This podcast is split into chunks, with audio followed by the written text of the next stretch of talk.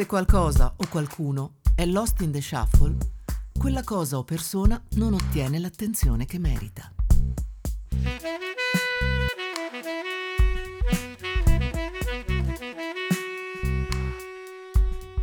Quante volte si sono dimenticati di noi come fossimo Kevin McAllister?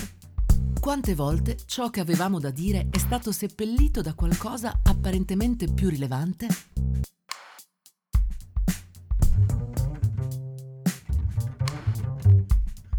Lost in the Shuffle sono tutte le storie nel jazz che abbiamo bisogno di ascoltare.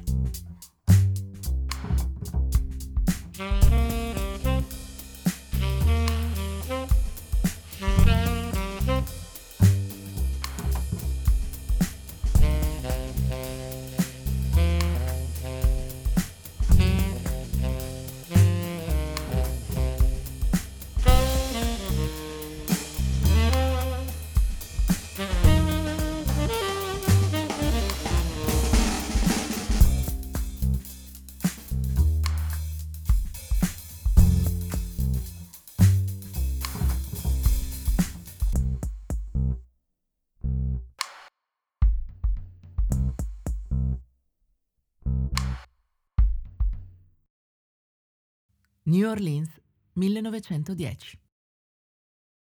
Nick è il quarto di cinque figli. In famiglia suonano tutti, la sorella il violino, un fratello la chitarra e il padre la cornetta.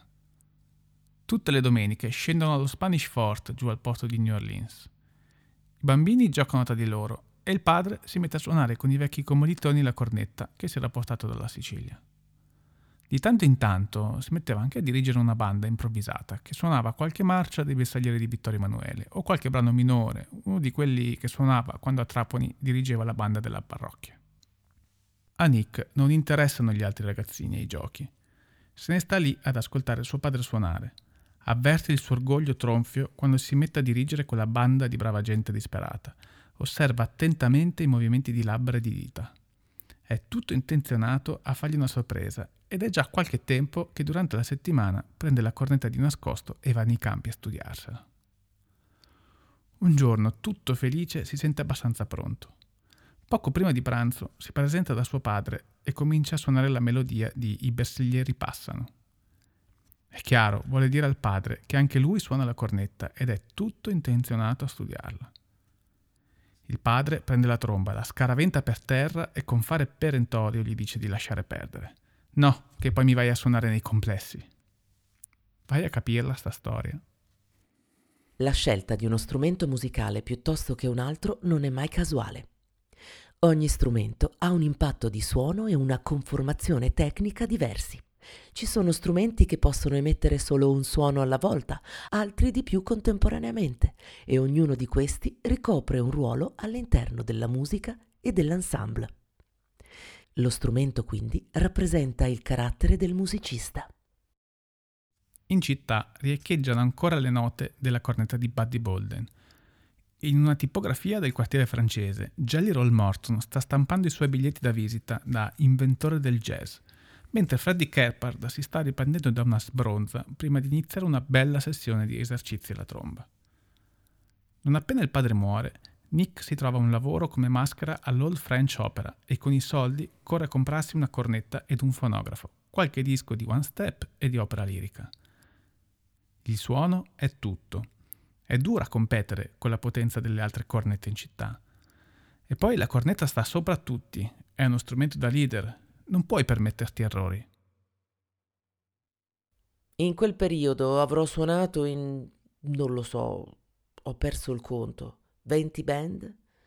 Quando iniziai suonavo con un gruppo d'archi che aveva un repertorio sdolcinato e si esibiva nelle case del quartiere degli irlandesi in cambio di torte e di rinfreschi vari.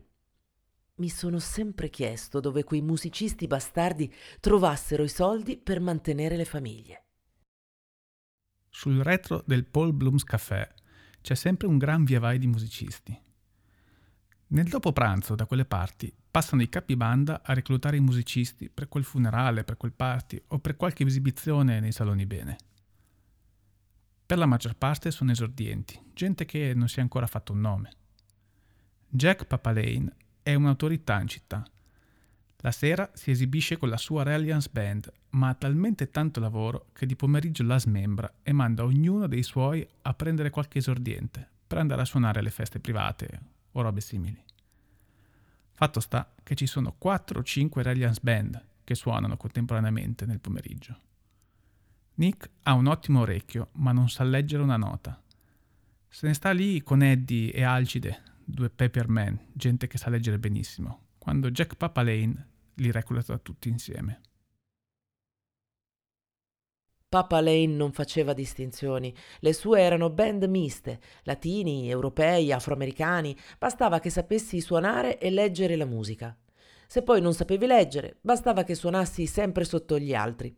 Se poi non sapevi leggere, bastava che suonassi sempre sotto agli altri, fino a che non imparavi le parti a memoria almeno. Le sue erano le band più multietniche della città le uniche in grado di competere con le band nere di Uptown. Nel 1915 i tre se ne stanno insieme a Johnny Stain su un carro per le strade della città a pubblicizzare un incontro di pugilato per quella sera. All'incrocio tra Canal Street e Royal Street, un tale li osserva attentamente e li segue. Trova qualcosa di intrigante in loro. Non sono rimaste molte band, sono partiti quasi tutti per Chicago e loro hanno per quel tizio quel qualcosa di interessante. Qualche settimana dopo, i quattro, con l'aggiunta di Harry Ragas al piano, partono per Chicago armati di un ingaggio, i loro strumenti e quattro stracci di lino in una valigia.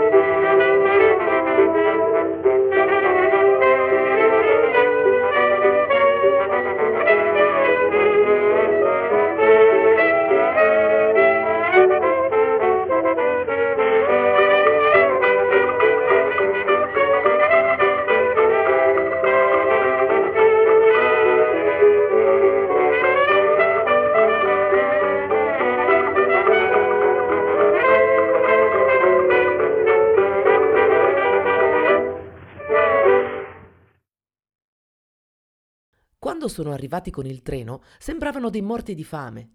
Avevano solo vestiti leggeri e l'impresario dello Schillers dovette correre in un negozio di abiti usati a comprar loro dei cappotti.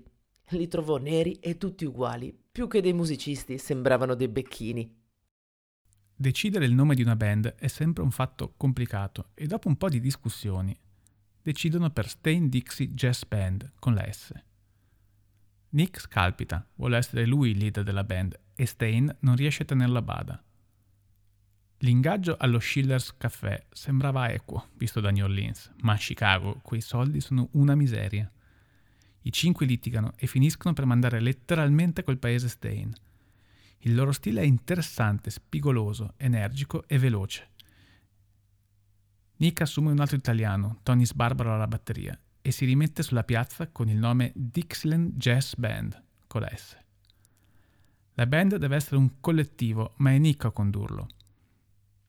Si divertono un mondo a imitare i versi degli animali con gli strumenti, il nitrito del cavallo con la cornetta, il raglio dell'asino con il trombone. La gente in città va giù di testa per questa cosa e gli ingaggi fioccano a palate. Tutti in città parlano di questa band e sono in tanti a volerli imitare, a copiare questo nuovo stile, lo stile Dixieland. Qualcuno sostiene che la parola Dix, stampata su una banconota da 10 dollari da una banca di New Orleans e detta Dixie, fosse l'origine del termine Dixie. New Orleans città del Dixie e quindi sinonimo di città del sud. Altri sostengono che fosse legato a Dixon, il topografo che insieme a Mason definì la linea che separava gli stati del sud da quelli del nord, la linea Mason-Dixon. Fatto sta che Dixie è forse la prima certificazione della storia a fini commerciali. Dicevi Dixie e dicevi Sud. Il gran vociare attira gli impresari di New York e Nick chiude un contratto da 750 dollari a settimana al Paradise, una delle più eleganti sale da ballo della città. Il Times annuncia l'evento parlando di una tempesta musicale in arrivo, una sensazionale novità nell'intrattenimento direttamente dalla Windy City – la Jazz Band, scritto con una S e una Z. Quella sera la musica è così folle, veloce, spigolosa che a primo acchitto il pubblico pare non gradire. Sono tutti attoniti, nessuno tra il pubblico sa che cosa fare. È l'impresario che a un certo punto deve prendere in mano il microfono e informare che quella musica va ballata in qualche modo. Il jazz è sempre stato un fenomeno sociale prima che artistico riunisce le persone, ne salva altre. Nei testi delle musiciste di blues c'era denuncia, così come negli assoli degli strumentisti, negli arrangiamenti di Mary Lou. In questo senso il jazz è una musica di comunità e lo rimane anche quando scopre il business. Le persone si univano nelle ballroom o nei club per ascoltare musica, storie, per sentirsi parte di qualcosa, per innamorarsi, per sfogarsi, per trovare energia, il tutto ballando. Per metà della sua esistenza il jazz è stata quasi unicamente una musica da ballo. È il febbraio del 1917 e la Original Dixieland Band aggiunge Creators of Jazz alla propria nomenclatura. Nick La Rocca è bravissimo a gestire la stampa, che va matta per questa band di jazzisti bianchi.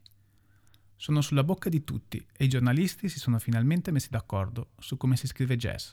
Si scrive con due Z. La band viene contattata dalla Columbia per incidere due facciate di un 78 giri. Da una parte Darktown Strutters Ball, dall'altra Back Home in Indiana. Nick e i suoi entrano in uno studio riservato fino ad allora alla lirica, ai quartetti d'archi e a quelli italiano, Enrico Caruso. La registrazione è un fiasco. La band non riesce a produrre su disco lo stesso prodotto di un live. Non è la stessa cosa. Qualche giorno dopo, Nick viene contattato dalla Victor, che era alla ricerca di artisti jazz per un'incisione. Si trovano in mezzo ad una lotta discografica tra chi sarà il primo a produrre un disco di jazz. La Victor lo aveva proposto a Freddie Keppard, ma vuoi per la componente creola, vuoi per il pubblico a maggioranza afroamericana, avevano deciso di rischiare il meno possibile, proponendogli un contratto misero. La Original Dixieland Jazz Band è perfetta. Prima cosa, sono bianchi. Poi piacciono la stampa, ci sanno fare, hanno il piglio degli affari e piacciono ad un pubblico bianco. Le persone giuste al posto giusto. Il 26 febbraio 1917, al numero 18.255 del catalogo, la Victor pubblica il primo disco di jazz della storia. Livery Stable Blues da un lato e Dixieland Jazz Band One Step dall'altro, la original Dixieland Jazz Band.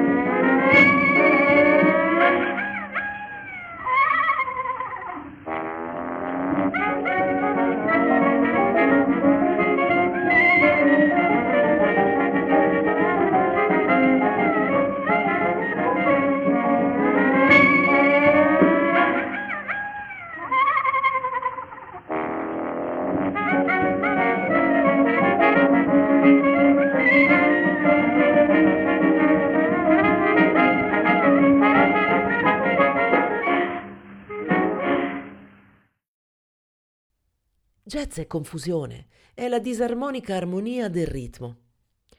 Oppure, come funziona il jazz?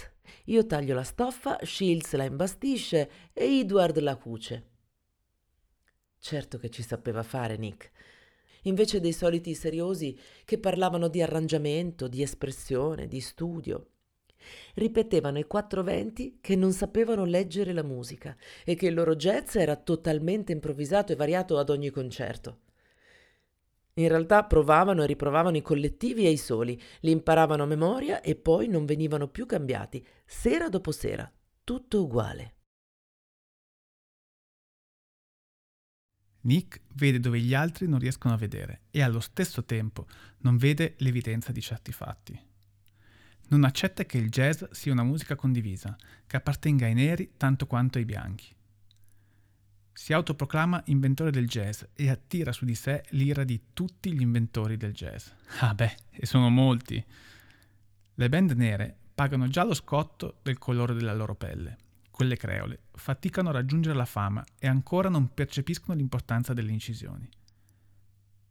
Sembra che Nick sia interessato a piantare delle bandierine più che a fare musica e non guarda in faccia nessuno non ci pensa due volte a prendere la musica popolare, i temi condivisi, quelli tradizionali, conciarli con un po' di ingredienti di sicura presa, come ritmi esagerati, polifonia fintamente incontrollata, effetti animali, millantando poi che il tutto sia improvvisato dal nulla. La Original Dixieland Jazz Band è di fatto la prima band a proporre un prodotto perfettamente confezionato per il pubblico bianco, un fenomeno che dal sociale e dall'artistico si sposta prepotentemente nel commerciale.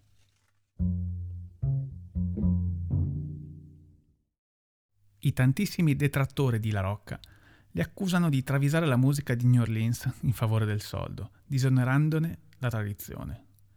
Il linguaggio armonico e melodico della band viene definito grossolano, privo di flessibilità e di finezza. Una delle autorità massime di critica jazz, Gunther Schuller, scrive che nel sostituire meccanicamente l'espressività con l'energia, la band aveva trovato la chiave per il consenso di massa, ma niente altro. Eppure ad oggi la Original Dixieland Jazz Band è forse la band di jazz tradizionale più conosciuta al mondo. Che sia invidia quindi? Chi avrà ragione?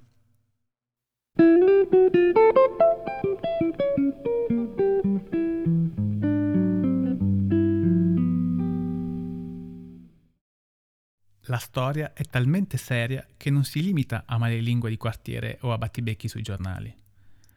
Nick, in veste di autoproclamato capo della band, finisce anche in tribunale. Gli viene contestato tutto. La Livery Stable Blues, che firma suo nome e che incide come primo brano di jazz della storia, sembra sia un plagio bello e buono di Barnyard Blues, suonato ampiamente da Freddie Keppard, come da altri musicisti di New Orleans prima. Nel 1918 incide Tiger Rag, un brano destinato a rimanere nella storia, e Nick se ne attribuisce subito la paternità, ma in tribunale sarà citato anche per questo. Tiger Rag? Le orchestre nere di New Orleans lo avevano tutte in repertorio almeno dieci anni prima e lo chiamavano Number Two. È un esempio tipico del suo carattere estremo, arrogante, che non riconoscerà mai l'apporto nero e creolo al jazz. Música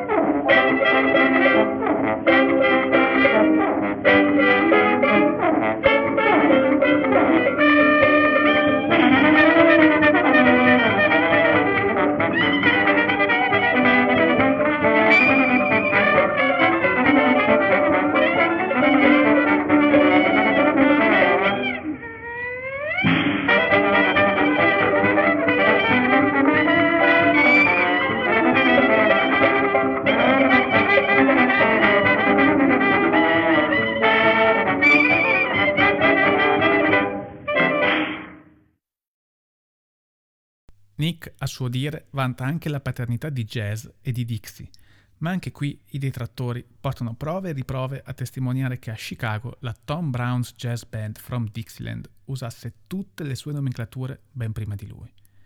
Insomma, aveva poco di original la Original Dixieland Jazz Band, a quanto pare. Dopo una tournée non priva di critiche in Inghilterra, dove la Rocca, abile ballerino, cercava di scacciare l'egemonia dei balli foxtrot scendendo tra il pubblico a ballare lo shimmy, la band si scioglie.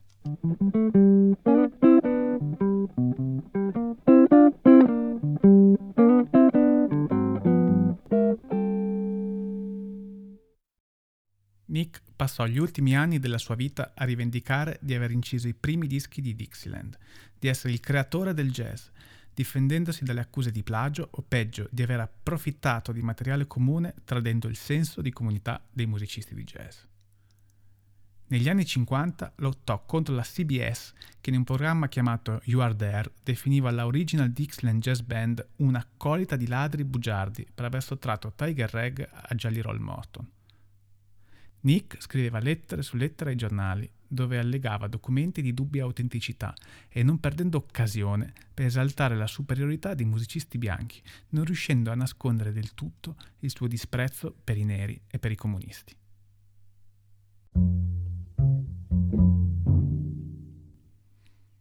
Nick La Rocca può essere stato o meno il miglior cornettista bianco di New Orleans, ma aveva qualcosa che fino ad allora altri non avevano una forte ambizione accoppiata con un senso istintivo del carpe diem.